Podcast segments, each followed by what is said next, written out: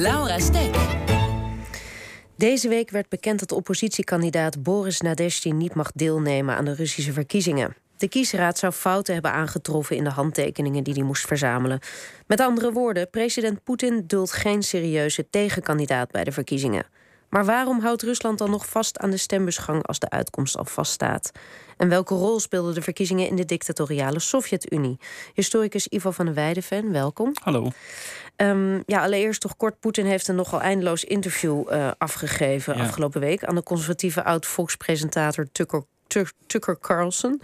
Um, stelde Carlson ook nog een kritische vraag over Nadeshtin? Want we kregen een hele lange geschiedenisles. Die heb jij hier al vaker ontleed in de uitzending, die ja. geschiedenisles. Gaan we die nog een keertje doen? Nee, precies. Nee, en uh, ja, Carlson, uh, kritische vraag heb ik hem niet echt op kunnen betrappen. Um, hij bood eigenlijk eerder uh, Poetin een podium om zijn boodschap nog eens keer helemaal mooi te verpakken voor Trump-aanhangers, waarvan Carlson zelf ook wel een heel erg mooi voorbeeld is. Dus ja. Nadeshtin is ook niet aan de orde geweest. Hoewel, denk ik, de, de, de stemmers misschien toch wel een beetje zijn afgehaakt na 30 minuten uh, historische les van Poetin. Ja, dat zou kunnen. Dat zou kunnen. Uh, alhoewel, je hoort in die kringen toch ook heel vaak van ja, Poetin heeft er wel een punt als je naar de geschiedenis kijkt. En dat is nu precies waar hij weer op zat te hameren. Nou goed, en je kunt altijd fragmenten knippen uit zo'n zo'n lang interview natuurlijk. Mm -hmm. um, ja, deze Nadezhdin, uh, daar, daar gaan we het over hebben. Hij mag dus niet meedoen aan de verkiezingen. Had hij überhaupt een, een kans, deze man? Eigenlijk niet, want wie mee mag doen aan de verkiezingen in uh, in Rusland, de presidentsverkiezingen, die maakt eigenlijk sowieso geen kans. Het zijn altijd partijen uh, die eigenlijk de lijn van het Kremlin wel volgen. En als je kijkt naar de stembusuitslagen bij de vorige uh, presidentsverkiezingen, dan haalde Poetin 56 miljoen stemmen. En de nummer twee, de communistische kandidaat, want die doen ook nog mee, 8 miljoen stemmen. Dus dat is, als je mee mag doen, dan ben je eigenlijk al onveilig of on, on, ongevaarlijk voor, voor Poetin. En waarom probeert hij het dan toch als de, als de kansen niet heel zijn? Ja, het is wel een mooie manier om een boodschap uh, neer te zetten. En dat is waarschijnlijk ook waarom die niet uh, mee mocht doen. Uh, hij is natuurlijk een anti-oorlogskandidaat. Daar zet hij op in. Hè. Heel veel Russen zijn het niet eens met die oorlog. Dat laten ze met die handtekeningen zien. waarvan de kiescommissie zegt dat ze ongeldig zijn. En ja, hij, hij, gebruikt als een podium om die boodschap toch te verspreiden. En dat is natuurlijk ook de reden waarom het Kremlin juist niet wil dat hij meedoet. Maar en, en nou zou je aan de kant van het Kremlin ook kunnen zeggen: van waarom nog die verkiezingen als iedereen weet dat er maar één iemand kans maakt? Wat zijn de redenen ja. om zo'n verkiezing. Ja, waarom ga je zo'n grote poppenkast optuigen en heb je ook nog eens het risico dat je misschien wel een keer een kandidaat per ongeluk doorlaat die, eh, die wint?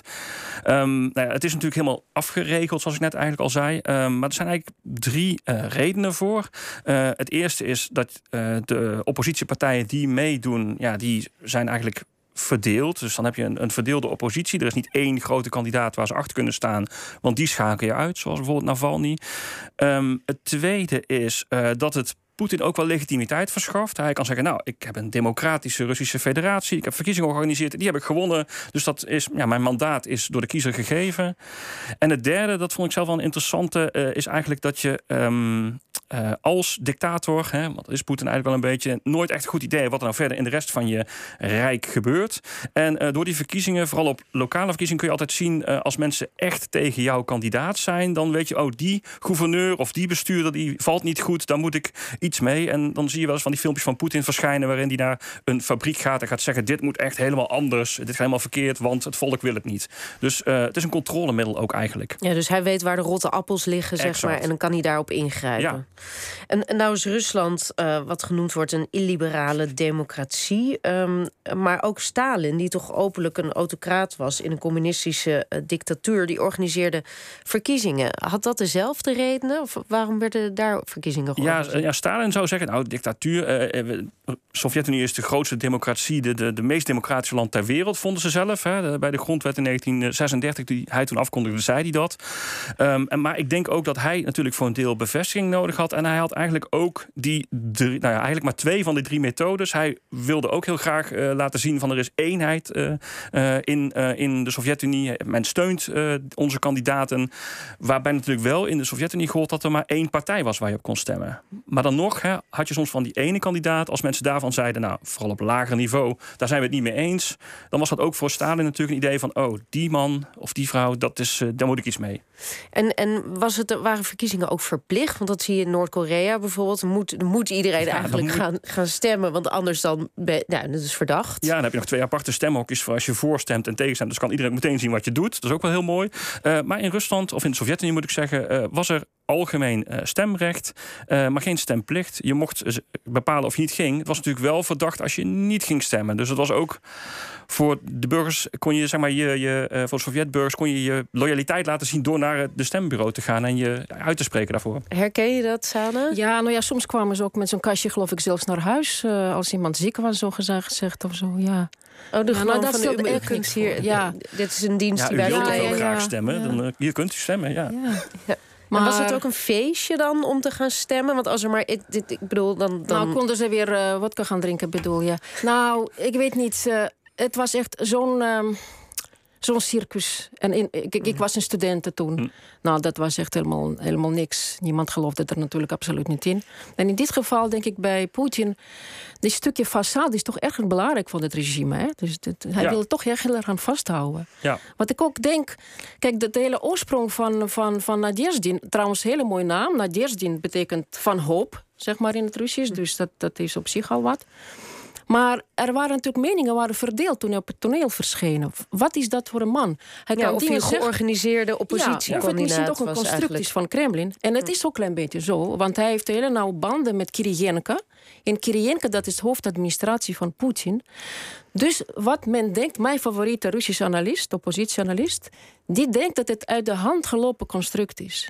En dat ze nu net op tijd zijn ingegrepen om die Nadierzin absoluut niet op tv-schermen te laten komen. Want als zij daar met die anti-oorlog retoriek begint, ja, dat kan echt niet. Dus hij denkt dat in eerste instantie het een georganiseerde oppositiekandidaat vanuit het Kremlin is geweest, die toch even een andere uh, afslag heeft genomen. Opeens bleken zoveel mensen behoefte hebben aan zo'n stem. God, die twee jaar Russen vinden dat ook vreselijk. Ja. En eh, als we dan kijken naar uh, toen de muur viel, hè, de, de, communistische dictatuur kwam ten einde. Wat waren toen de verwachtingen in Rusland? Er komen nu eindelijk uh, echte democratische verkiezingen. Ja, ja, dat was natuurlijk wel een hele rommelige periode. Hè. Ik weet niet of je nog kan herinneren, maar in 1993 liet Jeltsin nog het, het parlement in brand schieten. Ehm, maar uiteindelijk, ja, hij is wel gekozen in democratische verkiezingen in 91 als president, 60% van de stemmen. En men dacht nou, die, die weg gaan we op.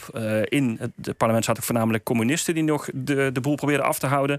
Alleen toen in 1995 er parlementsverkiezingen waren voor de Duma, toen, uh, toen wonnen de communisten eigenlijk. En toen hadden ze zoiets van: ja, ho eens even. Dit is weer zoiets dat gaat de verkeerde kant uit. En toen besloot men toch uh, in te gaan grijpen en uh, heeft, heeft Yeltsin de oligarchen ingeschakeld om het medialandschap te beheersen en om inderdaad te voorkomen dat andere mensen een, een groter podium kregen. En toen werden ook oppositiekandidaten in elkaar geslagen of met creatieve manieren van stembiljet ja. gehouden. Ik wou toch even zeggen dat er altijd. Uh, um, Russen geven altijd Gorbachev aan alle schuld. Maar Yeltsin heeft het eigenlijk de ondergang van. Uh, want Yeltsin, dat, iemand die. die uh, die gaat schieten op eigen parlement. Dat is eigenlijk het begin van het einde. Dus eigenlijk daarin waren alle pogingen om van Rusland iets te maken... eigenlijk in kiem gesmoord. Ja. Dus even terzijde. Om, om, dus voor Yeltsin. En toen heeft hij het ook met die Poetin aangekomen. Nou, Jeltsin is eigenlijk de boze man. Dus het is al heel snel eigenlijk uh, niet goed gegaan. Uh, halverwege 90 was het eigenlijk al duidelijk. Dit is een hopeloze zaak.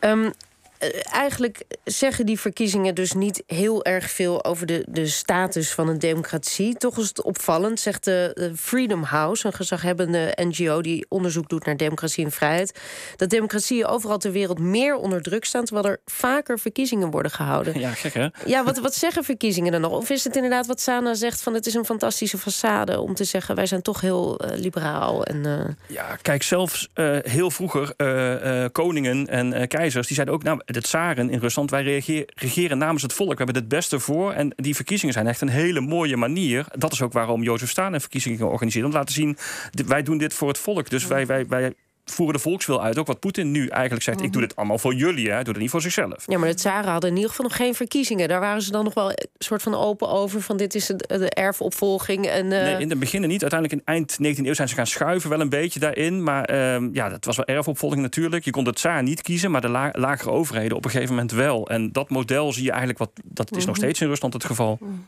Dus het is um, uh, ja, gewoon de, de, de, de schijn, ja, een, een schijnverhaal eigenlijk. Ja, het interessante is dat eigenlijk in de loop van de Russische geschiedenis, laten we zeggen met Moscovië, dus het Moskouse Rijk, 500 jaar geleden ongeveer, er is geen één geval geweest wanneer volk iets heeft gekozen, eigenlijk tot nu toe nooit. Volk heeft eigenlijk, ik vind het woord verkiezing totaal. Dat is eet afleggen aan de Allemachtige Tsar. Ja, men mag het. instemmen met wat er gebeurt. Ja, eet afleggen. Ja, dat is het. Goed, we gaan kijken wat er eh, gebeurt met deze Boris Nadestin. Oh. En ehm, uh, ja, hoe, de, hoe de verkiezingen gaan lopen. De uitkomst staat natuurlijk al vast. Ja, ja. Hartelijk dank uh, Ivo van der Weijden en Sana Valiolina.